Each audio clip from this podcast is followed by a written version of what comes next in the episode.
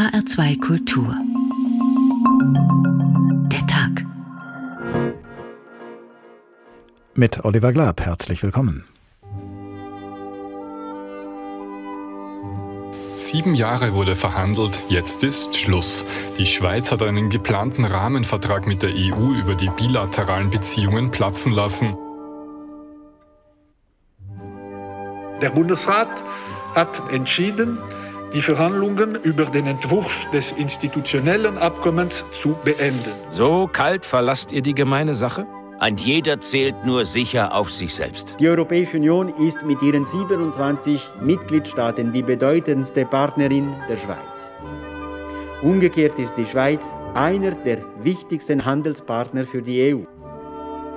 Es droht außerdem noch ein Erodieren der bestehenden bilateralen Abkommen, da in vielen Fällen eben notwendige Updates nicht mehr erfolgen können. Wir wollen frei sein, wie die Väter waren. Eher den Tod, als in der Knechtschaft leben. Wir nehmen im Kauf gewisse Nachteile und gewisse Risiken, auch mit dem Bewusstsein, dass es das Ende eines Weges ist. Der Starke ist am mächtigsten allein. Es ist schade, denn Europa braucht die Schweiz, die Schweiz braucht Europa.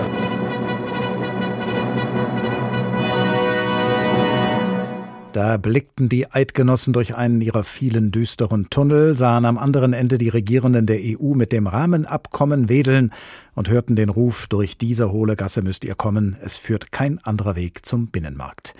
Aber sie schossen das Abkommen ab von den Häuptern in Brüssel, wie einst Wilhelm Tell den berühmten Apfel. Die Ouvertüre aus der Tell-Oper von Rossini haben wir eben passend dazu gehört. Wir haben stets die Freiheit uns bewahrt. Das war und ist das Schweizer Credo und deshalb wollen die Eidgenossen lieber nicht mitspielen und nicht mitmischen auf dem europäischen Binnenmarkt, als sich fremden Regeln, nämlich denen der EU, zu unterwerfen. Mach deine Rechnung mit dem Himmel, Schweiz, ruft nun Axel zuckend die EU und die Schweiz erwidert, ich habe getan, was ich nicht lassen konnte. So jedenfalls mit diesen Selbstzitaten würde der Telldichter Friedrich Schiller die Szene entwerfen, aber der ist nie in der Schweiz gewesen. Und so gilt es, mehr herauszufinden über Gipfelhöhen und Abgründe dieses schneeweißen Fleckens in Europa, der mittendrin liegt und doch nicht dabei ist. Der Tag in HR2 Kultur steht also diesmal unter dem Motto Der Starke ist am mächtigsten allein die Schweiz. Eine Schiller-inspirierte Schlagzeile für ein Land mit einer schillernden Persönlichkeit. Und was wir jetzt gleich mit Hilfe unserer Korrespondentin Sabine Hackländer als erstes durch die Blätter einer Dorflinde schillern sehen, das kann vielleicht sogar als ein Symbol herhalten für aktuelle und historische Schweizer Eigenarten. Ostern im kleinen Örtchen Auenstein im Kanton Aargau. Vor der Pandemie versteht sich, die Dorfjugend feiert. Dazu steht ihr bereits seit einigen Jahren ein ganz besonderer Ort zur Verfügung, der dorfeigene Bunker. Um ihn zu nutzen, haben die Jugendlichen einen Verein gegründet. Sein Ziel, den Zusammenhalt im Dorf zu festigen und zu wahren. Dafür sei die Zivilschutzanlage einfach ideal. Tatsächlich werden mittlerweile die meisten der rund 300.000 Bunker in der Schweiz so oder anders zweckentfremdet, erzählt die Historikerin Silvia Berger von der Universität Bern. Heute dienen so private Schutzräume aus Saunas oder Tonstudios oder Fitnessräume oder Hanfplantagen. Es gibt Bierbrauereien oder Modelleisenbahnlokale. Die finden mehr oder minder fast alles. Dabei gelte laut Gesetz eigentlich die Vorgabe, dass solche Umnutzungen im Handumdrehen wieder rückgängig gemacht werden müssten, eben um im Katastrophenfall Schutz zu bieten, so wie beispielsweise im Parkhaus Urania in der Nähe des Züricher Hauptbahnhofs. Das Parkhaus mit voll ausgestatteten Bunkeraccessoires bietet Platz für 9000 Personen und ist damit der aktuell größte Schutzraum der Schweiz, erzählt der Züricher Zivilschutzkommandant Claudio Pupolin. Unter seine Zuständigkeit fällt der Westteil Zürichs und Pupolin leitet das Zivilschutzmuseum der Stadt, eine Bunkeranlage aus dem Jahr Jahr 1941. Die Außenmauer sind circa eineinhalb Meter. Die Überdeckung obendrauf, also der Deckel ist etwa 1,9 Meter Beton, Stahlbeton. Und als Tarnung wurde der Landenberg Park obendrauf gesetzt. Die Anlage mit insgesamt drei Etagen befindet sich mitten in einem Wohngebiet der Stadt. 200 Menschen hätten hier im Fall einer Bombardierung Zürichs Platz gefunden, inklusive voll ausgestattetem OP, Schlafräumen, Duschen, Trockenklosetts, einer Küche und einer Nachrichtenzentrale. Lösungen habe es schon damals für so gut wie alles gegeben, meint Pupolin, zum Beispiel bei der Belüftung. Falls wir keinen Strom mehr gehabt hätten, wäre der Notstromdiesel angesprungen und man hätte so die Lüftung laufen lassen können. Wenn dies auch nicht mehr funktioniert hätte, wären diese vier Fahrräder hier, funktioniert heute noch, in die Pedale treten und dann merkt man, wie die Lüftung Damals ging es um die Luftangriffe im Zweiten Weltkrieg. Während des Kalten Krieges war es die Furcht vor möglichen Atomschlägen Russlands und noch viel später im Jahr 2011 das Szenario eines Atomunfalls, wie eben nach dem verheerenden Tsunami im japanischen Fukushima.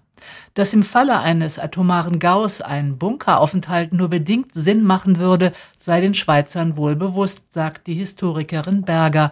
Deshalb schwinde die Akzeptanz für diese Form des Bevölkerungsschutzes auch immer mehr. Ich denke, dass die ältere Generation über den Ursprung informiert ist manche jüngere Menschen sind aber also 100 Prozent nicht mehr davon überzeugt, dass äh, diese Betonwüste eine Schutzwirkung hat. Noch allerdings hält das Land an der Zielvorgabe fest, für jeden Einwohner einen Schutzplatz zur Verfügung zu stellen. Kein Problem für ein kreatives Land wie die Schweiz. Die Beispiele sinnvoller Umnutzungen gibt es im Überfluss. Ausgerechnet mit einem Bunker den Zusammenhalt eines Dorfes festigen und wahren. Ist das vielleicht für Schweizer Verhältnisse gar nicht so zweckentfremdend, wie man annehmen könnte? Sagt es etwas aus über die Menschen, deren Platz mitten in Europa ist und die trotzdem gerade auf Distanz zu ihren Nachbarn von der Europäischen Union gegangen sind, indem sie ein geplantes Rahmenabkommen mit ihnen platzen ließen? Sagt der Bunker als Metapher etwas aus über Schweizer Mentalitäten?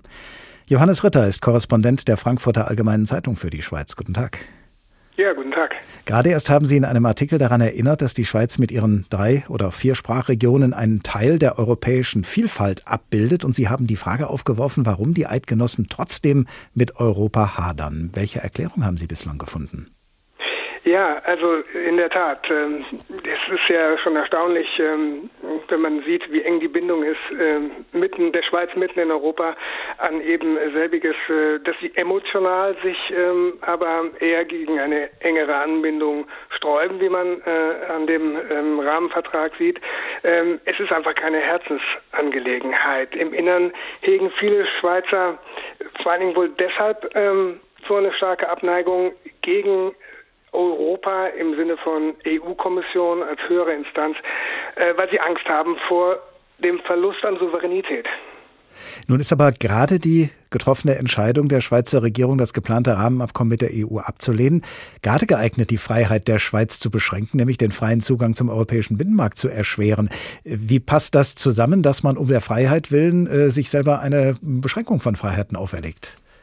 Da muss man, glaube ich, ein ähm, kurzen Blick in die in die Geschichte werfen. Also als sich 1848 äh, die Schweiz als Bund zusammentat ähm, und ähm, gegründet wurde äh, in der Form, wie sie heute als ähm, Eidgenossenschaft kennt, äh, da äh, war der Wille zur Freiheit und äh, und die Verteidigung selbiger äh, und die Unabhängigkeit die die, die, die bindende Kraft. Und äh, das äh, ist bis heute also empfinden die Schweizer bis heute noch ähm, stark und reagieren empfindlich auf drohende Einschränkungen der Souveränität. Und natürlich ähm, äh, beim Rahmenabkommen wäre es so gewesen, dass der Europäische Gerichtshof in Fragen, die EU-Recht betreffen, das letzte Wort gehabt hätte. Und das ist aus diesem Empfinden heraus ähm, eigentlich äh, ja, für die Schweizer schwer zu ertragen. Das heißt also, das Bild vom Bunker als einem Bau, in dem man sich verkriecht, um sich dadurch zu schützen, der passt durchaus. Der passt und genauso wie wir uns heute fragen, ob äh, die Bunker noch wirklich ähm, ähm, zeitgemäß sind, ähm, muss man sich auch fragen, ob dieser traditionelle Souveränitätsgedanke noch zeitgemäß ist. Weil ähm, eigentlich ist es ja so, dass in dem Maße, wie die Schweiz äh, sich dem größeren Gebilde EU annähert, insgesamt ähm, die Mitsprache sich erhöhen würde, äh, verbessern würde, weil sie Mitwirkungsrechte bekommen hätte. Heute übernehmen sie EU-Recht äh, und haben äh, keinerlei Einfluss darauf. Souveränität kann ja durchaus äh, unterschiedliche Ausprägungen haben. Haben wir es in der Schweiz womöglich mit einem extremen Hang zur Eigenständigkeit zu tun? Haben die Verantwortlichen, haben die Menschen in der Schweiz über den Drang, so weit wie möglich autark zu sein, auch wenn das im Zeitalter der Globalisierung eigentlich gar nicht mehr geht? Ja, mm, das ist hier in der Tat ähm, äh, auf die Spitze getrieben. Der Berner Wirtschaftsrechtler Thomas Cotier hat dazu folgenden Satz gesagt. Ich zitiere, jede internationale Verpflichtung wird als Verlust von Souveränität betrachtet, auch wenn die Anzahl der Staatsverträge heute umfangreicher ist als die ganze Bundesgesetzgebung. Also die Schweiz äh, zieht enorm große wirtschaftliche Vorteile aus der internationalen Verflechtung, will dafür aber möglichst keinen politischen Preis bezahlen. Und dieser politische Preis heißt eben Verzicht auf Souveränität. Und das wird im Ausland ja immer lauter auch als Rosinenpicken äh, kritisiert. Nun ist die Schweiz ja in wichtigen Teilen alles andere als provinziell und weltabgewandt. Sie ist Sitz internationaler Organisationen, sie ist Ort internationaler Gipfeltreffen. Demnächst treffen sich zum Beispiel die Präsidenten der USA und Russlands im schweizerischen Genf. Eigentlich müsste es doch zumindest denen, die politische Verantwortung tragen, vertraut sein, grenzüberschreitend international zu denken. Ist das gleichwohl trotzdem nicht hinreichend der Fall? Ähm, also da, da gibt es zwei Dinge dazu zu sagen. Das eine ist, äh, dass die Schweizer durchaus stolz sind auf, auf ihre internationalen Organisationen, ähm, aber ähm, eigentlich schweben UNO, WHO, WTO und so in einer geschlossenen Blase. Ja. Der Austausch zwischen diesen äh, Mitarbeitern, die dort äh, beschäftigt sind, und den Einheimischen ist begrenzt. Ähm, und äh, auf das Leben der meisten Schweizer hat das einfach keinen Einfluss, zumal sich das Ganze ja stark auf den Raum Genf konzentriert. Das Zweite ist, woher kommt denn das, dass diese Organisationen in der Schweiz sitzen? Das hat mit der Neutralität der Schweiz zu tun. Und Neutralität heißt ja, nicht Partei für die eine oder andere Seite zu ergreifen, also unabhängig zu bleiben und sich eben auch hier äh, fremden Mächten nicht unterzuordnen. Und jetzt schließt sich der Kreis, Kreis. Sich als neutrales Land noch enger an ein Gebilde wie die EU zu hängen, widerspricht dem Neutralitätsgedanken, mit dem die Schweiz ja sehr gut gefahren ist, übrigens auch wirtschaftlich hat sie davon profitiert. Die Schweiz schließt sich Sanktionen, wenn überhaupt, ähm, eher halbherzig ein und davon profitiert dann auch die Schweizer Wirtschaft. Johannes Ritter, Korrespondent der Frankfurter Allgemeinen Zeitung in der Schweiz. Vielen Dank. Der Starke ist am mächtigsten allein. Die Schweiz, so heißt diesmal der Tag in HR2 Kultur. Und den Kabarettisten Kaya Janar, der seit fast zehn Jahren in Zürich lebt, erinnert dieses allein stark sein wollen an. Aber hören Sie selbst. Nein, die Schweiz ist ein Sonderfall in so vielen Beziehungen. Ja, muss ich euch gar nicht sagen, nicht wahr? Ihr seid wie das gallische Dorf im Römischen Reich. Ganz Europa ist Europäische Union. Bis auf ein kleiner weißer Fleck. Direkt in der Mitte Europas. In Deutschland hält man euch für einen Grafikfehler. Wirklich. Vom riesigen Monitor und sagt, äh, ist alles Europäische Union. Äh, äh, äh, hallo? Sorry, da ist ein weißer Fleck, da ist irgendwo, irgendwelche Pixel sind da abgeraucht. Kann das sein? Geben Sie mir mal eine Lupe. Unter der Lupe siehst du einen Schweizer mit einem Mittelfinger. Da, da ist ein Grafikfehler. Hier. Super. Weil ihr macht ja nicht mit. Das sollte eigentlich eure neue Nationalhymne sein. Wir machen nicht mit. Bum, bum, bum, bum. Bei so vielen Sachen macht ihr nicht mit. Komm, wir machen den Euro. Wir machen nicht mit. Kommt dann wenigstens in die EU. Wir machen nicht mit. Komm, wir machen die NATO. Wir machen nicht mit. Wir machen den Ersten Weltkrieg. Wir machen nicht mit. Hey, komm, den Zweiten Weltkrieg wenigstens. Jeder macht mit. Wir machen nicht mit. Sollte es einen dritten Weltkrieg geben, wird die ganze Welt untergehen. Ihr werdet die Einzigen sein, die überleben werdet. Alles, alles ist weg, alles ist platt. Und hier schaut über die Grenzen, was ist passiert? Ist alles kaputt. Die hatten wohl einen Krieg, aber die machen nicht mit. Bum, bum, bum, Ihr wart direkt in der Mitte Europas und habt gesagt, wir machen nicht mit. Wie, wie habt ihr das eigentlich geschafft? Diese, Entschuldigung, halt, halt, halt, hallo, hallo. Nein, nein, das geht nicht. Das ist die Schweiz. Nein, das ist die Grenze. Nein, nein, nach Deutschland geht's da lang. Viel Spaß, ja, super. Ja. Ja, Spaß mit dem Kabarettisten Kaya Jana werden wir später noch haben, aber jetzt lassen wir uns erst noch mal erklären, wie es dazu gekommen ist, dass die Schweiz ausgerechnet dort nicht weitergegangen ist, wo es künftig zum EU-Binnenmarkt hätte langgehen sollen für sie. Unser Korrespondent Dietrich Karl Meurer erzählt es uns und er erzählt uns auch, wie die Abkehr von diesem Weg in der Schweiz kommentiert wird. Gratulation, so titelte die Schweizer Boulevardzeitung Blick letzte Woche am Tag, nachdem die Regierung der Eidgenossenschaft ihre Entscheidung verkündet hatte. Bei der renommierten Neuen Zürcher Zeitung hieß es dagegen skeptisch, Bern schlägt die Türe zu, ohne einen Plan B. Nach sieben Jahren hatte die Schweizer Regierung, der Bundesrat, festgestellt, dass die Verhandlungen über das Abkommen unbefriedigt verlaufen sind, so Bundespräsident G. Parmelin. Der Bundesrat hat deshalb entschieden, die Verhandlungen über den Entwurf des institutionellen Abkommens zu beenden. Das Abkommen hätte eine enorme Bedeutung gehabt, nicht zuletzt für die Wirtschaft im Nicht-EU-Land Schweiz, der es den Zugang zum EU-Binnenmarkt gesichert hätte. Das Rahmenabkommen hätte aber auch darüber hinaus die komplexen Beziehungen zwischen der Schweiz und der Europäischen Union vereinfachen sollen. Bislang gibt es mehr als 100 bilaterale Verträge, vom Abkommen über den Handel mit Käse bis hin zur Zusammenarbeit bei der Kernfusion. Doch wenn einer dieser Verträge zum Beispiel an weiterentwickeltes EU-Recht angepasst werden sollte, kam es in der Vergangenheit oft zu Problemen. Trotz Entgegenkommen der EU sah die Schweizer Regierung beim Rahmenvertrag bis zuletzt Verhandlungsbedarf. Differenzen gab es vor allem bei den Regeln über Staatshilfen, den Schutz der vergleichsweise hohen Schweizer Löhne und den Bezug von Sozialhilfe durch EU-Bürgerinnen und Bürger in der Schweiz. Mit diesen substanziellen Differenzen war es im Bundesrat klar, es kommt durch das Volk nicht durch. Räumte Außenminister Ignazio Cassis im Schweizer Radio und Fernsehen SRF ein und verteidigte die Entscheidung, die Verhandlungen abzubrechen ohne Rücksprache mit dem Parlament und den Kantonen. Tatsächlich stand die Regierung in Bern innenpolitisch unter Druck von links wie rechts.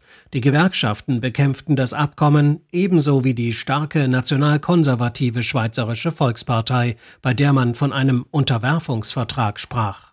Der Bundesrat musste davon ausgehen, dass das Abkommen bei einer Volksabstimmung zu Fall gebracht worden wäre. Stellen Sie sich vor, der Bundesrat ist nicht überzeugt und geht trotzdem weiter. Was soll das Volk verstehen? Äh, über eine Vorlage abzustimmen, über die die Regierung nicht willig ist, vorwärts zu gehen. Die Schweizer Wirtschaft ist nun besorgt, dass bestehende bilaterale Abkommen nur noch dann aktualisiert werden könnten, wenn die EU ein eigenes Interesse daran hat. Forschungseinrichtungen befürchten Einschränkungen, weil sie aus europäischen Projekten herausfallen könnten, und Grenzkantone sehen drohende Schwierigkeiten für Grenzpendler oder grenzüberschreitende Verkehrsprojekte. Für Brüssel unterdessen ist das Abrücken der Schweiz eine bittere Pille. Wohl auch deshalb beschwört der Schweizer Außenminister Ignazio Cassis nun bei jeder Gelegenheit ein gutes Verhältnis zur EU. Schauen Sie, wir sind im Herzen des Kontinentes, wir wollen weiterhin gute Beziehungen. Dass die Europäische Union auch künftig mit der Schweiz intensiv zusammenarbeitet, sei letztlich im Interesse der EU. Wirtschaftlich und kulturell sei man eng miteinander verbunden. Doch hat sich die Schweizer Regierung sinngemäß ein paar Worte aus Schillers Wilhelm Tell zu eigen gemacht, die heute so klingen, als wären sie schon damals auf die Verantwortlichen in der EU gemünzt gewesen. Sie werden kommen, unsere Schafe und Rinder zu zählen, unsere Alpen abzumessen, den Hochflug und das Hochgewilde bannen, in unseren freien Wäldern ihren Schlagbaum an unsere Brücken, unsere Tore setzen. Aber das ist Dichtung und die Wirklichkeit beobachtet für uns Alexander Göbel, unser Korrespondent in Brüssel. Hallo. Hallo, schönen guten Abend. Warum wollte die EU überhaupt ein Rahmenabkommen mit der Schweiz? Was sprach aus Ihrer Sicht gegen die Fortsetzung der bisherigen Praxis mit den vielen einzelnen bilateralen Verträgen? Ja, genau, das ist der Punkt. Das waren diese vielen einzelnen Teile. Das war ein sehr verstaubtes Geflecht, zumindest aus EU-Sicht, von Verträgen, in denen die wirtschaftlichen Beziehungen da geregelt waren.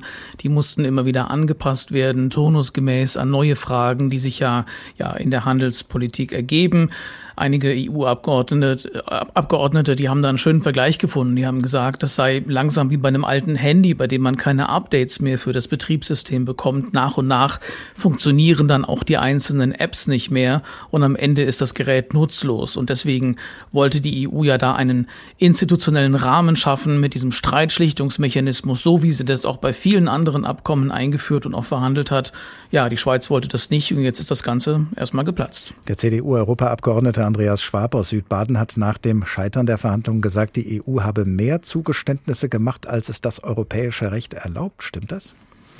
Ja, also diese bilateralen Verträge hat man ja schon Anfang der 90er gemacht, weil man in Brüssel davon ausgegangen war zu dieser Zeit, dass die Schweiz bald ihren EU-Beitritt erklärt oder so zumindest noch enger an die EU heranrückt. Deswegen hat man da eine Menge Zugeständnisse gemacht, die man wahrscheinlich anderen Staaten bei dieser Annäherung nicht gemacht hätte. Und ähm, was die Verhandlungen am Abkommen angeht, da hat es sicher nicht an Kompromissbereitschaft aus Brüssel gefehlt.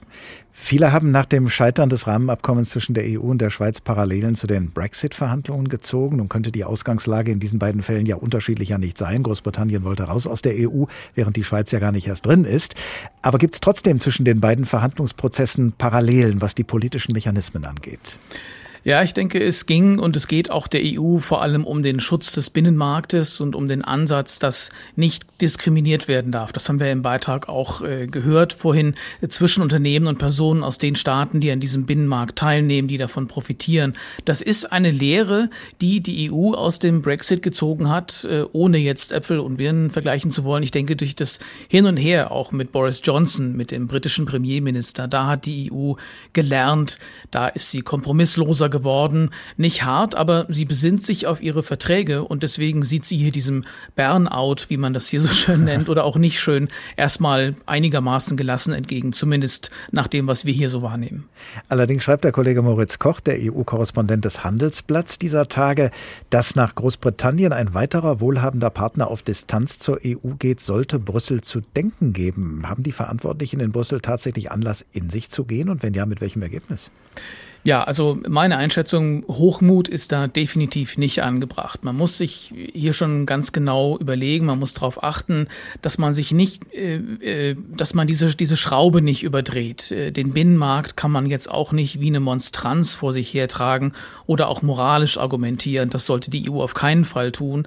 Hier geht es um Sachfragen, es geht um Handel, es geht um politische Strategien, die damit auch einhergehen. Es bedingt sich ja bei solchen engen Partnern alles gegenseitig. Und wenn die EU EU das ernst meint, dass sie Partner braucht, äh, bei wichtigen politischen Fragen, Klimaschutz, äh, Migration, dann sollte sie es sich nicht verscherzen, auch nicht mit der Schweiz. Jetzt gibt es aber eben kein Rahmenabkommen der EU mit der Schweiz und die EU scheint nun auch keine Bereitschaft mehr zu haben, bestehende bilaterale Verträge zu aktualisieren. Viele, gerade auch in der Schweiz, sprechen in diesem Zusammenhang von Nadelstichen der EU. Sind es Nadelstiche, auf die die EU auch verzichten könnte oder ist das Verhalten der EU, was sie jetzt an den Tag legt, nur konsequent? Also viele halten das hier in Brüssel für konsequent. Es geht ihnen aber nicht darum, irgendein Exempel zu statuieren, äh, nur weil das jetzt die Schweiz ist, sondern aus ihrer Sicht äh, es geht darum, äh, geht es darum, Recht zu schützen. Die Schweiz und die EU sind beide füreinander wichtige Handelspartner. Wenn nun der Zugang der Schweiz zum EU-Binnenmarkt schwieriger wird durch das Scheitern des Rahmenabkommens, kann sich das die EU tatsächlich eher leisten als die Schweiz? Also die EU kann es sich momentan eher leisten als die Schweiz. Die Europäische Union ist ja mit Abstand der wichtigste Handelspartner der Schweiz.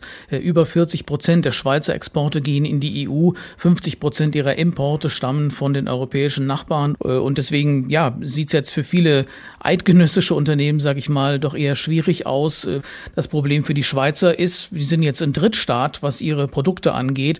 Dasselbe Schicksal wird dann auch die Maschinenbauer treffen. Das heißt, Produkte werden teurer. Es wird alles sehr viel komplizierter. Es muss mit erhöhtem Aufwand eben auch exportiert werden. Und das ist auf jeden Fall ein großer Nachteil, der erstmal ganz offensichtlich ist für die Schweiz. Was wäre denn die EU bereit äh, zur, ich sag mal, Schadensbegrenzung zu tun? Tja, gute Frage. Also die EU könnte und müsste sich bewegen, denke ich, trotz des Verhandlungsabbruchs. Aber es sind dieselben Fragen, die dann kommen werden, heißt es hier in Brüssel, die sich dann eben wieder stellen, wenn man sich wieder zusammen an Tisch sitzt. Das sind Fragen, vor denen die Schweiz weggelaufen sei, sagt man hier. Deswegen ist auch die Verärgerung eben so groß nach diesen jahrelangen Gesprächen. Und da droht eben so eine Art, ja, Schwexit äh, nach dem Brexit. Die, die Beziehungen zwischen Bern und Brüssel, die erodieren schleichend, wenn jetzt nicht beide Seiten gegensteuern. Alexander Göbel, unser Korrespondent für die Europäische Union. Vielen Dank. So, und jetzt gehen wir von der EU-Hauptstadt Brüssel wieder in die Schweiz zurück und machen erstmal Station beim zugereisten Kabarettisten Kaya Jana in Zürich. Nein, ich bin nach fünf Jahren in der Mitte der Schweizer Gesellschaft angekommen. Wisst ihr, woran man das erkennen kann? Ich kann mittlerweile den Müll trennen in der Schweiz. Das war gar nicht so einfach. Jeder, der in die Schweiz einwandern möchte, der sollte vorher ein Quiz ausfüllen. Wer wird Millionär? Ja? bis man das mal gecheckt hat, was man alles machen muss. Es fing vor fünf Jahren an, meine Freundin hat mir das beigebracht mit den zwei Worten, hör auf! Was, was habe ich denn jetzt schon wieder gemacht? Schau mal hier in den Müll. Ich so, ja, ich schaue in den Müll. Sehr appetitlich, Schatz. Was ist da? Ja, siehst du das denn nicht? Da ist Papier drin. Ja, Schatz, das ist Papier, was ich nicht mehr brauche, deswegen tue ich das in den Müll. Es gehört aber nicht in den Restmüll. Das kommt zum Altpapierbündeli. Was? Was ist ein Bündeli? Hast du das nicht gesehen hier auf dem Weg nach Hause heute? In der Straße, wo wir wohnen, überall vor den Wohnungseingängen, Häusereingängen gibt es so diese Altpapierbündeli. Nein, nein, ich habe Neupapierbündeli gesehen. Was? Was sind denn Neupapierbündeli? Ja, das hat der Pöstler da abgeworfen. Das sind Zeitschriften, Magazine, Zeitungen. Die werden in die Häuser geliefert. Hat der Pöstler einfach abgelegt und die, äh, die Mieter und Eigentümer nehmen das einfach mit rein. Nein, nein, nein, nein, das ist kein Neupapier, das ist Altpapier. Das kommt aus den Wohnungen raus. Das ist Altpapier? Ich habe noch nie in meinem Leben so sauber geschnitten, frisiert, gebündeltes, sortiertes Altpapier gesehen. Sag mal, lest ihr die Zeitung eigentlich noch? Oder direkt aus dem Briefkasten? Nicht Elsbeth, das sieht nicht gut aus. Nicht lesen, das sieht nicht gut aus auf dem Altpapierbündeli. Was sollen denn die Nachbarn denken, wenn das knittert? Tja, wenn der Kabarettist Kaya Jana in diesen Tagen die Papiermülltonne des Schweizer Bundesrates durchstöbern bzw. diesen sorgfältig gebündelten Papiermüllstapel einer Prüfung unterziehen würde, dann stieße er vielleicht auch auf den Entwurf des Rahmenabkommens, das die Schweiz mit der EU hätte schließen können, aber am Ende doch nicht schließen wollte. Der Starke ist am mächtigsten allein, die Schweiz, so heißt deshalb der Tag in HR2 Kultur, den Sie gerade hören. Gescheitert ist das geplante Rahmenabkommen zwischen der Schweiz und der EU unter anderem an Meinungsverschiedenheiten über die Personenfreizügigkeit, also über die Möglichkeit von Menschen aus der EU in der Schweiz zu arbeiten. Diese Personenfreizügigkeit war der Schweizerischen Volkspartei SVP schon seit jeher ein Dorn im Auge. Ihr sprach der Freiherr von Attinghausen in Schillers Wilhelm Tell aus dem Herzen, indem er sagte, O unglückselge Stunde, da das Fremde in diese still beglückten Täler kam. Deshalb hat die rechtspopulistische SVP im vergangenen Jahr eine Initiative gegen die Personenfreizügigkeit gestartet, hat aber bei einer Volksabstimmung, von der unsere Korrespondentin Katrin Hondel uns damals berichtet hat, deutlich den kürzeren gezogen, zur Erleichterung einer großen Mehrheit. Das ist durchaus ein Freudentag, weil man muss das immer in den historischen Kontext stellen. Das zeigt nach all diesen jahrelangen Debatten, die Schweiz steht zum bilateralen Weg und zu einer guten Beziehung mit der Europäischen Union. Sagt der sozialdemokratische Nationalrat Erik Nussbaumer. Über einen historischen Tag freut sich auf Twitter auch der Schweizerische Gewerkschaftsbund ebenso der Präsident des Wirtschaftsverbands Economie Suisse, Heinz Karrer. Ich bin auf jeden Fall erleichtert. Ich bin insbesondere deshalb erleichtert, weil es so aussieht, dass ein über 60-prozentiges Nein zustande kommt und das ist natürlich sehr, sehr, sehr wichtig. Economie Suisse-Chef Karrer war extra länger als geplant im Amt geblieben, um gegen die SVP-Initiative zu kämpfen zusammen mit einer breiten Koalition aus allen anderen großen Parteien, Regierung, Gewerkschaften und Wirtschaftsvertretern. Ein Ja bei der Abstimmung hätte weitreichende Folgen gehabt. Denn die Kündigung des Abkommens zur Personenfreizügigkeit hätte auch das Aus bedeutet für alle anderen bilateralen Verträge zwischen der Schweiz und der EU. Der Zugang zum europäischen Binnenmarkt stand auf dem Spiel mit verheerenden Auswirkungen auf die Schweizer Wirtschaft und den Wohlstand der Bürgerinnen und Bürger. So warnten die Gegner mit Erfolg beim Schweizer Stimmvolk. Nur in sehr wenigen Kantonen, darunter dem Tessin, stimmte eine Mehrheit für das Ende der Personenfreizügigkeit. SVP-Präsident Marco Chiesa kommentierte die Abstimmungsniederlage der Rechtspopulisten als Folge eines ungleichen Kampfes. Es war ein Kampf David gegen Goliath, aber äh, es ist äh, ein Kampf nicht nur für unsere Partei, sondern für, unser Land. Ich denke schon, dass äh, auch in Zukunft eine maßlose Einwanderung muss noch thematisiert sein. Man wolle nun weiterkämpfen gegen Zuwanderung und für weniger Nähe zur EU, heißt es bei der SVP. Soweit der Bericht unserer Korrespondentin Katrin Hondel aus dem vorigen Jahr. Die Initiative der Schweizerischen Volkspartei SVP für einen Ausstieg aus der Personenfreizügigkeit mit der EU ist also im vergangenen Jahr noch von einer breiten Koalition bekämpft und dann bei einer Volksabstimmung mit 62 Prozent abgelehnt worden. Mit der Begründung, wir wollen gute, enge Beziehungen zur EU. Aber als es jetzt um das Rahmenabkommen mit der EU ging, haben Wirtschaftsverbände, Gewerkschaften und mehrere Parteien, nicht nur die SVP, dagegen getrommelt. Das beobachtet auch Isabel Pfaff, Korrespondentin der Süddeutschen Zeitung in der Schweiz. Guten Tag. Hallo, Herr Glapp. Was hat sich denn in der Zwischenzeit geändert? Na, eigentlich hat sich nicht so viel geändert. Äh, man muss da ein bisschen ins Kleingedruckte schauen, denn ähm, die Ablehnung des Rahmenvertrags ist eigentlich von fast allen wichtigen politischen Akteuren äh, nicht gleichzusetzen mit einer Ablehnung der bisherigen Anbindung an die EU. Denn dieser sogenannte bilaterale Weg, von dem wir jetzt auch schon viel gehört haben in Ihrem Programm, der wird von fast allen eigentlich äh, begrüßt und unterstützt und eigentlich würden alle am liebsten daran festhalten und weitermachen wie bisher.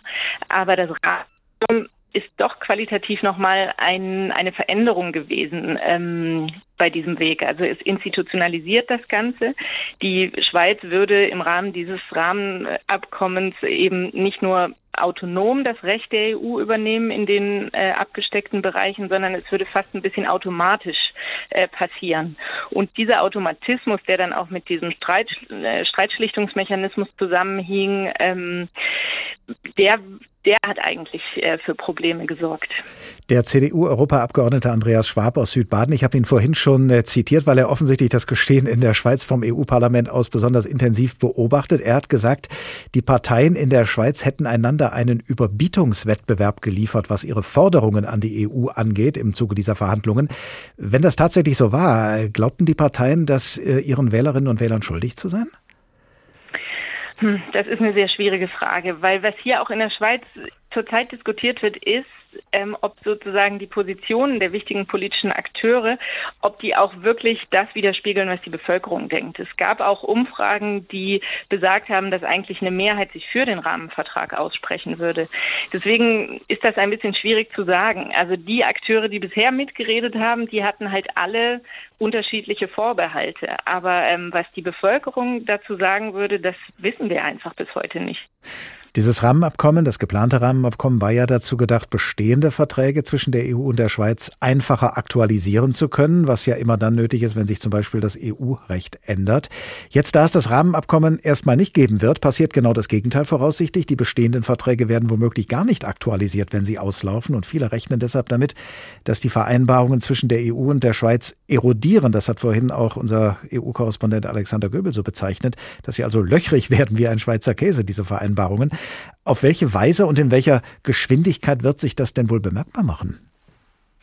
Also es wird ein, also wenn es wirklich bis in letzter Konsequenz dazu kommt, dann wird das trotzdem ein langsamer, ein schleichender Prozess sein, weil ähm, sozusagen es ist ja nicht automatisch, dass sich EU-Verordnungen oder EU-Gesetze ständig ändern. Es gibt aber Bereiche, da passiert das schon relativ häufig. Und da haben wir jetzt das erste Beispiel schon erlebt, nämlich am selben Tag, an dem die Schweiz verkündet hat, dass sie die Verhandlungen abgebrochen hat, ähm, ist auch tatsächlich die erste EU-Verordnung in Kraft getreten, die äh, nicht aktualisiert wurde im entsprechenden Abkommen zwischen der Schweiz und der EU. Und das äh, haben wir eben vorhin schon gehört. Es ging um die Medizintechnik. Und ähm, Erosion bedeutet in dem Fall, dass es jetzt eben bei dem entsprechenden Marktzugangsabkommen, was die Schweiz hat, wurde das Kapitel über Medizintechnik nicht aktualisiert. Das heißt eben, wie vorhin schon gehört, dass jetzt diese Medizintechnikhersteller aus der Schweiz, die importieren jetzt in die EU wie ein Drittstaat. Umgekehrt natürlich auch, aber für die Schweizer Hersteller ist einfach der Schweizer Markt deutlich äh, wichtiger. Und äh, deswegen, das bedeutet Kosten, das bedeutet Aufwand. Und die Medizintechnikvertreter ähm, sozusagen der Branchenverband, der sagt, er befürchtet da langfristig eigentlich ein Abwandern vieler Unternehmen. Und das ist natürlich, das könnte natürlich für den Standort Schweiz äh, schon verheerend sein. Jetzt stelle ich Ihnen äh, dieselbe Frage, die ich dem Kollegen Göbel eben im Zusammenhang mit der EU gestellt habe, für die Schweiz. Was können und was wollen die Verantwortlichen in der Schweiz nun zur Schadensbegrenzung unternehmen? Tja, das ist jetzt im Moment die große Frage, auch im Inland. Also da überbieten sich wiederum jetzt alle äh, mit, mit den Vorschlägen. Es sind, äh, so, man kann eigentlich sagen, es sind so verschiedene Bausteine im Raum. Also was ja die Politik auch angekündigt hat, also die Regierung ist, dass man einen politischen Dialog wieder führen will mit Brüssel. Hatte man ja die letzten ja, Jahre Gelegenheit zu ausreichen. Ne? Genau, absolut. Also als ich das gehört habe, habe ich auch so ein bisschen schmunzeln müssen, weil ich, um einen Dialog zu führen, muss ja die andere Seite auch erstmal gesprächsbereit sein. Und ich bin mir jetzt ja, ich würde jetzt sagen, die andere Seite ist jetzt erstmal ein bisschen zurückhaltend, was Dialog angeht. Deswegen muss man jetzt da mal schauen, wann es überhaupt wieder zu einem Gespräch kommt und worüber man da spricht. Ähm, ein weiterer Baustein könnte die sogenannte Kohäsionsmilliarde sein. Das klingt ein bisschen kryptisch. Es ist im Grunde der Erweiterungsbeitrag, äh, den die Schweiz bezahlt, eben im Tausch für die Teilnahme am Binnenmarkt und zwar an die neueren EU-Staaten im Osten, also sozusagen wie so ein Ausgleichsbeitrag. Man hat jetzt schon mehrmals gehört, dass die Schweiz in großem Maß profitiert hat von ihrer Teilnahme am Binnenmarkt und eben auch dafür, sagt die EU, wäre es angezeigt, dass man eben auf Projektbasis ähm, bestimmte Dinge in diesen neueren EU-Staaten bezahlt, die eben einfach von ihrem Lebensstandard und von ihrem gesamten Niveau noch nicht so weit sind wie jetzt, ja, sagen wir mal, die westlichen EU-Staaten. Und dieser ähm, Betrag, also die letzte, sagen wir mal, die jüngste Tranche davon, die ist eigentlich vom Parlament auch verabschiedet, aber wurde gleichzeitig eingefroren, eben weil diese Verhandlungen über das Rahmenabkommen noch nicht abgeschlossen waren. Und jetzt schlagen eben einige Politiker vor, dass man dieses Geld endlich frei freigibt, so als eine Geste des guten Willens und dass man damit vielleicht auch die andere Seite wieder ein bisschen gesprächsbereiter macht. Ähm, die Frage ist nur, ja. worüber man dann sprechen würde. Nicht? Hätte die Schweizer Regierung denn was anderes anzubieten als bisher? Also ich finde, es zeichnet sich nicht ab und ich finde, es äh, klingt auch wirklich ein bisschen wie Wunschdenken, wenn man jetzt glaubt, dass man einfach mit den Ideen, die man vorher auch schon hatte, wieder ins Rennen geht. Also ich wüsste jetzt ehrlich gesagt nicht, was die neuen Vorschläge sein sollten. Ähm, ja, deswegen muss man mal so ein bisschen sehen, wie sich Brüssel da positioniert. Interessant ist ja auch, dass die aus den Reihen der Schweizer Wirtschaftsverbände auch der Vorschlag kommt, die Regierung solle ein Reformpaket schnüren für die Schweiz zum Ausgleich für Verschlechterung der Standortbedingungen. Äh, da hat man sich vielleicht dann zumindest schon mal teilweise mit abgefunden, dass mit der EU erstmal nichts zu machen ist. Wie könnte denn ein solches Paket zum Ausgleich für Verschlechterung der Standortbedingungen aussehen? Was könnte da drin sein? Also was bisher so kursiert, das sind eben, also ist es eigentlich äh, ja wie so eine Art äh, ja, die nennen das immer eben Fitnessprogramm. Äh, was sie damit aber eigentlich meinen, ist zum Beispiel äh, Regulierungsabbau oder Steuersenkungen für Unternehmen, dass man zum Beispiel die Arbeitszeiten äh, flexibler macht per Gesetz also eigentlich, dass man Arbeitnehmerrechte einschränkt zugunsten von Unternehmen. Das ist so ein bisschen das Fitnessprogramm.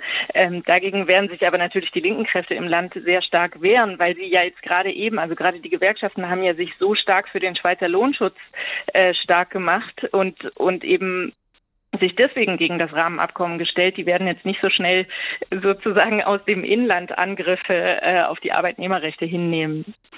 Isabel Pfaff, Korrespondentin der Süddeutschen Zeitung in der Schweiz. Vielen Dank. Der Starke ist am mächtigsten allein, die Schweiz. Und jetzt hat wieder der Kabarettist Kaya Jana das Wort, die Beobachtungen, die zwar zu den jahrelangen, und zwar wird er mit Beobachtungen das Wort ergreifen, die zwar zu den jahrelangen Verhandlungen über das Rahmenabkommen zwischen der EU und der Schweiz passen, nicht aber zu ihrem plötzlichen Abbruch. Das ist eure Schweizer Höflichkeit. Ihr seid einfach wahnsinnig nett. Ihr seid wahrscheinlich das Volk, was sich am längsten verabschiedet am Telefon. Das dauert ewig, bis man ein Gespräch beenden kann. Ja, super, ja, so machen wir das. Alles klar, wunderbar. Schönen Abend noch, ja, schönes Wochenende. Ja, machen Sie es gut, super, tipptopp, parat, ja. Grüße an die Frau, ja, Grüße an die Kinder, ja. An die Böses, ja, den Hund, ja, super, ja, machen Sie das, ja. Wir sehen uns dann nächste Woche. Nein, kein Problem. Sie gehen Skifahren. Super, tipptopp. Ja, super Schnee. Ja, großartig, wunderbar. Fronterseite, Röter, Rand, Geiger. Es dauert so ein paar Minuten, bis ihr endlich mal auflegt. Ne? Es dauert bei euch. Aber trotzdem, ihr Schweizer habt euch die Zeit auch nicht geklaut. So, jetzt habt ihr folgendes Problem. Jetzt telefoniert ihr mit einem Kollegen und dann merkt ihr so, oh, ich muss eigentlich noch ich muss eigentlich noch Essen kochen, die Kinder abholen, ich muss noch einiges machen und ich habe jetzt eigentlich keine Zeit mehr. Aber ihr seid nicht so direkt wie wir in Deutschland. Ihr seid nicht so direkt und sagt, tschüss, ich habe keine Zeit, Entschuldigung, aus. Sondern ihr müsst dem anderen sagen, auf eine möglichst charmante, subtile Art und Weise, dass ihr eigentlich demnächst das Gespräch beenden wollt. Eigentlich müsst ihr euch jetzt anfangen zu verabschieden, weil dann heißt es, ihr könnt frühestens in fünf Minuten auflegen, bis ihr endlich... Und da habt ihr euch ein Signalwort überlegt, ein Codewort. Wenn dieses Wort fällt, wissen alle Gesprächsteilnehmer, oh, das Gespräch sollte demnächst beendet werden. Und dieses Wort heißt also. Mit einem Wort also lässt sich auch im Schweizerischen eine Menge sagen.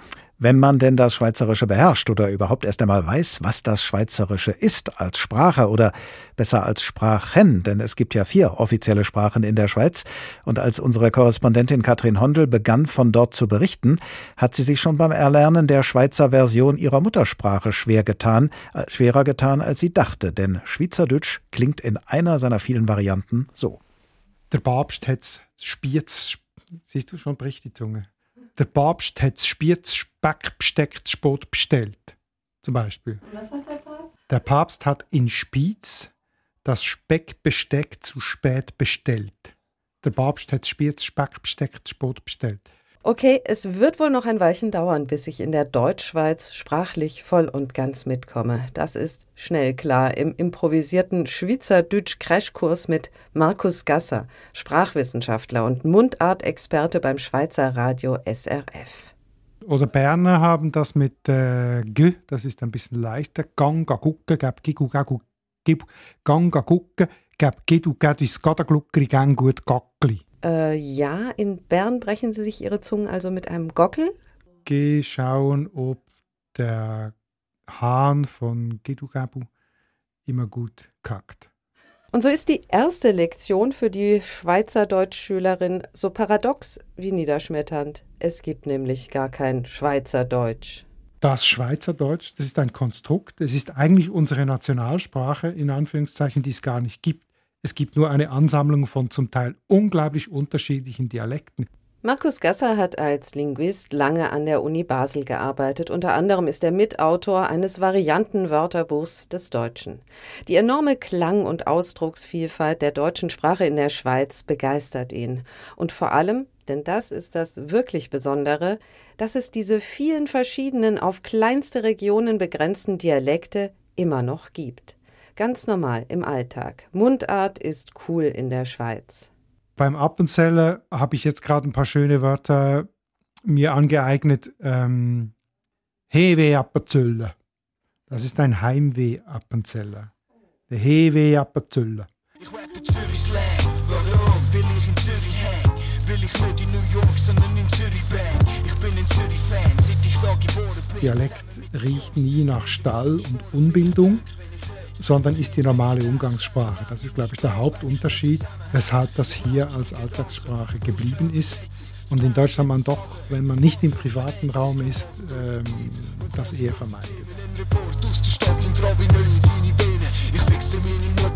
Die Zürcher Band Gleis 2 rappte schon 1999 in der und über die Muttersprache und macht das heute noch, wie zahllose andere Bands auch. Mundart ist in der Schweiz Popkultur, der Dialektboom prägt aber auch ganz generell das Kulturleben, sagt Markus Gasser seit vielleicht der Jahrtausendwende ganz verstärkt, seit 20 Jahren, gibt es immer mehr auch einen Aufschwung von Mundartliteratur.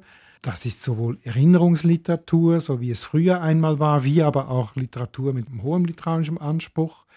Es gibt inzwischen praktisch für jeden Musikstil auch eine Variante Mundart, also nicht nur beim Rap, sondern auch bei Pop- und Rock-Songs oder auch bei Soul oder eigentlich jeder Stil wird heute auch auf Mundart gemacht. Musik ist mein Spielzeug. Sie beschäftigt mich den ganzen Tag, aber sie bringt nichts. Das vielklingende Schweizerdeutsch ist nur eine der vier Landessprachen neben Französisch, Italienisch und Rätoromanisch. Aber ausgerechnet meine Muttersprache ist wohl die größte Herausforderung, die mich als Korrespondentin in der Schweiz erwartet. Ein Berner sagt zum Beispiel, was soll man da noch sagen? Was soll man da noch sagen? Und beim Solothurner wäre es dann, was soll man da noch sagen? Sagen, sagen, da, da, das sind dann so, so die Nuancen. Basel wäre es dann, was soll man da noch sagen?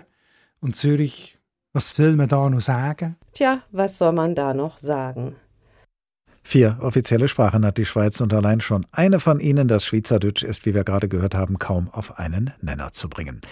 Renato Kaiser, Poetry Slammer, Kabarettist und Stand-up-Comedian aus und in der Schweiz. Guten Tag. Guten Tag. Lässt sich denn überhaupt so etwas wie der repräsentative Schweizer Durchschnittsmensch charakterisieren oder wenigstens die vier repräsentativen Durchschnittsmenschen der vier Sprachgruppen? Ja, wobei, ja, eigentlich schon, aber man spricht dann immer auch nur von äh, der Deutschschweiz. Das, äh, das ist tatsächlich, wenn, wenn man in der, wenn, wenn die DeutschschweizerInnen äh, von der Schweiz reden, meinen sie eigentlich immer die Deutschschweiz. Und das äh, entspricht dann auch dem, dem, dem, der Gewichtsverteilung in der Schweiz. Werden die anderen Sprachgruppen von den Deutschschweizern ein bisschen untergebuttert? Ja, also sagen wir mal mindestens äh, vernachlässigt. Ja, also man, man ist sich schon in der Deutschschweiz äh, sich selbst genug äh, und man äh, redet ja auch von diesem sogenannten äh, Röstigraben dann zur zweitgrößten Sprachgemeinschaft äh, in äh, der französisch sprechenden Schweiz und da, nur schon das ist schwierig, da fängt schon an. Dass äh, die Schweiz sich gerne auch mal selbst genug ist, wie Sie sagen, das, das ist ja vielleicht gerade auch äh, wahrzunehmen jetzt bei der Ablehnung des Rahmenabkommens mit der EU. Ist das eigentlich, dieses Rahmenabkommen, klingt bürokratisch und sperrig, ist es trotzdem ein Thema für Sie als Kabarettist und Poetry Slammer? Ja, das ist durchaus ein Thema, vor allem weil es, äh, sagen wir mal, ein, ein Kapitel eines sehr langen Themas schon seit ja, eigentlich Jahrzehnten ist, nämlich äh, Schweiz und EU und alles, was dazugehört oder eben äh, nicht dazugehört. Und äh, ja, ja, es ist dementsprechend für uns alle schon lange ein Thema. Wie, wie setzen Sie sich damit auseinander? Welche, welche Akzente setzen Sie da? Ich meine, das ist ja ein, ein sehr dickleibiges Werk, das muss man ja erstmal zündend auf die Bühne bringen. Ja, ja, also man muss schon sagen, dass so der EU-Beitritt äh, EU und Rahmenabkommen etc., das ist jetzt schon nicht so der, der sexy Teil der Satire, den man sich so wünscht, aber man kommt halt auch nicht äh, daran vorbei. Und meistens bleibt schlussendlich äh, dabei, dass wir alle eigentlich sagen wir mal so, wir machen nicht mit, wir wissen aber auch gar nicht so genau, worum es geht. Haben denn äh, Schweizer tatsächlich so wenig mit dem übrigen Europa am Hut, wie es dieses Scheitern des Rahmenabkommens vermuten lässt? Hm, ich weiß nicht, ich glaube, äh, die Schweiz hat schon mit Europa was am Hut, äh, äh, kommt ein bisschen auch auf die Partei an, natürlich so wie immer, aber so ganz grundsätzlich als Schweiz hätten wir eigentlich hätten wir total viel mit Europa am Hut, eben gerade auch wegen der vier Sprachen oder reden wir mal von den drei Sprachen. Die eine ist ja wirklich nur Schweizerisch, aber äh, es ist eigentlich schon äh, absurd, wie die Schweiz sich oft äh, politisch abgrenzt, wenn man bedenkt, äh, dass große Teile der Schweiz Französisch und Italienisch reden. Also das merkt man zum Beispiel bei alles, was mit Migration zu tun hat. Meine Mutter äh, ist Italienerin und die hatten damals riesige äh, Probleme äh, mit in, in der Deutschschweiz und da denkt man sich, das ist ja an, an sich absurder, wenn man denkt, dass ein großer Teil der Schweiz äh, eigentlich sogar Italienisch spricht und dann man als Italienerin so Probleme hat, das lässt schon tief blicken. Die Regierenden im Schweizer Bundesrat haben sich ja ausgiebig mit dem Rahmenabkommen beschäftigt, haben zuvor mehrere Jahre lang mit der EU darüber verhandelt, haben dann das Abkommen, das dabei rausgekommen ist, anstatt es zu unterschreiben, erstmal lange Zeit liegen gelassen, um es dann am Ende platzen zu lassen. Lässt sich diese Vorgehensweise mit Eigenschaften erklären, die Sie bei Ihren Landsleuten beobachten, zum Beispiel mit der sprichwörtlichen Langsamkeit, die ja den äh, Schweizern oft nachgesagt wird? Äh, ja, grundsätzlich sagen wir mal so, äh, wir wir sagen, äh, dass wir uns die Dinge gut überlegen. Das ist dann so, klingt positiv, äh, aber gleichzeitig kann es auch heißen, wir verzögern gern oder wir, wir verdrängen gern. Also sozusagen so, so lange rauszögern, bis das Problem kein Problem mehr ist, das entspricht schon ein bisschen der Schweiz. Die Schweiz ist zum Beispiel, äh, jetzt fange ich schon so an, pauschalisieren zu reden, aber ja. jetzt bin ich halt, da bin ich jetzt. Äh, aber wir, wir sind schon eher konfliktscheu. Und das äh, unterscheidet uns dann auch äh, oft von den Deutschen. Deswegen haben wir dann auch oft Probleme, wenn Deutsche zum Beispiel so direkt sind. Wir sind ja, ähm, man sagt positiv über die Schweiz, wir seien so zurückhaltend. Dabei stimmt es gar nicht. Ich glaube nicht, dass wir zurückhaltend sind. Wir sind durchaus äh, hinterhältig. Das ist nicht genau das Gleiche. In der Tat. Viele, die die Diskussion über das Rahmenabkommen von außen betrachten, sagen, dass die Auswirkungen, die viele in der Schweiz befürchtet haben, in der Realität geringer gewesen wären, als die Emotionen vermuten lassen. Sehr emotional zu sein gehört nun jedenfalls nicht zu den Klischees, die viele von uns hierzulande mit Menschen in der Schweiz verbinden. Heißt das, dieses Klischee ist falsch und äh, die Menschen in der Schweiz sind äh, gerade besonders emotional? Ähm, nein, ich glaube schon, die Schweiz ist nicht, nicht bekannt als das äh, Rio de Janeiro Europas, das auf jeden Fall nicht. Ähm, ich glaube, die, die SchweizerInnen können schon sehr emotional werden, wenn äh, wenn es ihnen vermeintlich an den Kragen geht. Und das ist auch das, was meistens dazu führt, dass äh, große Teile der Schweiz gegen die EU sind, weil sie meistens finden, die wollen uns was wegnehmen. Die politisch Verantwortlichen, äh, auch die in Brüssel womöglich, suchen durchaus nach Wegen, äh, dass man da wieder zusammenkommt, sich wieder zusammenrauft. Äh, wenn Sie das jetzt mal nicht politisch bewerten, das will ich gar nicht von Ihnen erwarten, aber wenn Sie, wenn Sie eine emotionale Strategie vorschlagen müssten, wie man da wieder zusammenkommt, was müsste man äh, tun, damit man erreicht, dass die Schweizer ja, Regierung vielleicht doch nochmal nachdenkt über ihre Entscheidung und sie vielleicht sogar revidiert? Ja, aber Geld würde bestimmt helfen. Ah, Geld ja. hilft. Aber davon hat die Schweiz ja, ne? ja, ja, ja, genau, wegen dieser Einstellung natürlich. Man kommt ja nicht einfach so zu diesem Geld. Ähm, und ich glaube, äh, die Schweiz mag es dann halt äh, sehr sanft angefasst zu werden. Weil ich, ich glaube schon, dass es in der Schweiz gibt es so ein, ein Grundgefühl von, dass wir, wir sind zwar the understatement, also wir stehen, stellen uns nicht hin und sagen, wir sind die Besten, aber ganz tief drin, glaube ich, meinen wir es. Also ich glaube, wir meinen, wir kommen ganz gut alleine klar. Was ja eigentlich so super lustig ist, wenn man sich überlegt, wie klein dieses Land ist und wie sehr umgeben eigentlich die ganze Zeit von Feinden, dann ist dieses, äh, sagen wir mal, Selbstbewusstsein schon erstaunlich. Renato Kaiser, Kabarettist und Poetry Slammer aus und in der Schweiz. Vielen Dank.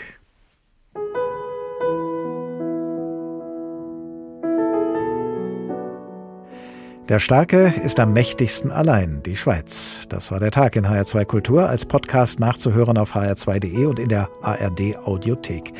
Ich heiße Oliver Glab und ich wünsche Ihnen allein oder mit anderen eine starke Zeit. Bis zum nächsten Tag.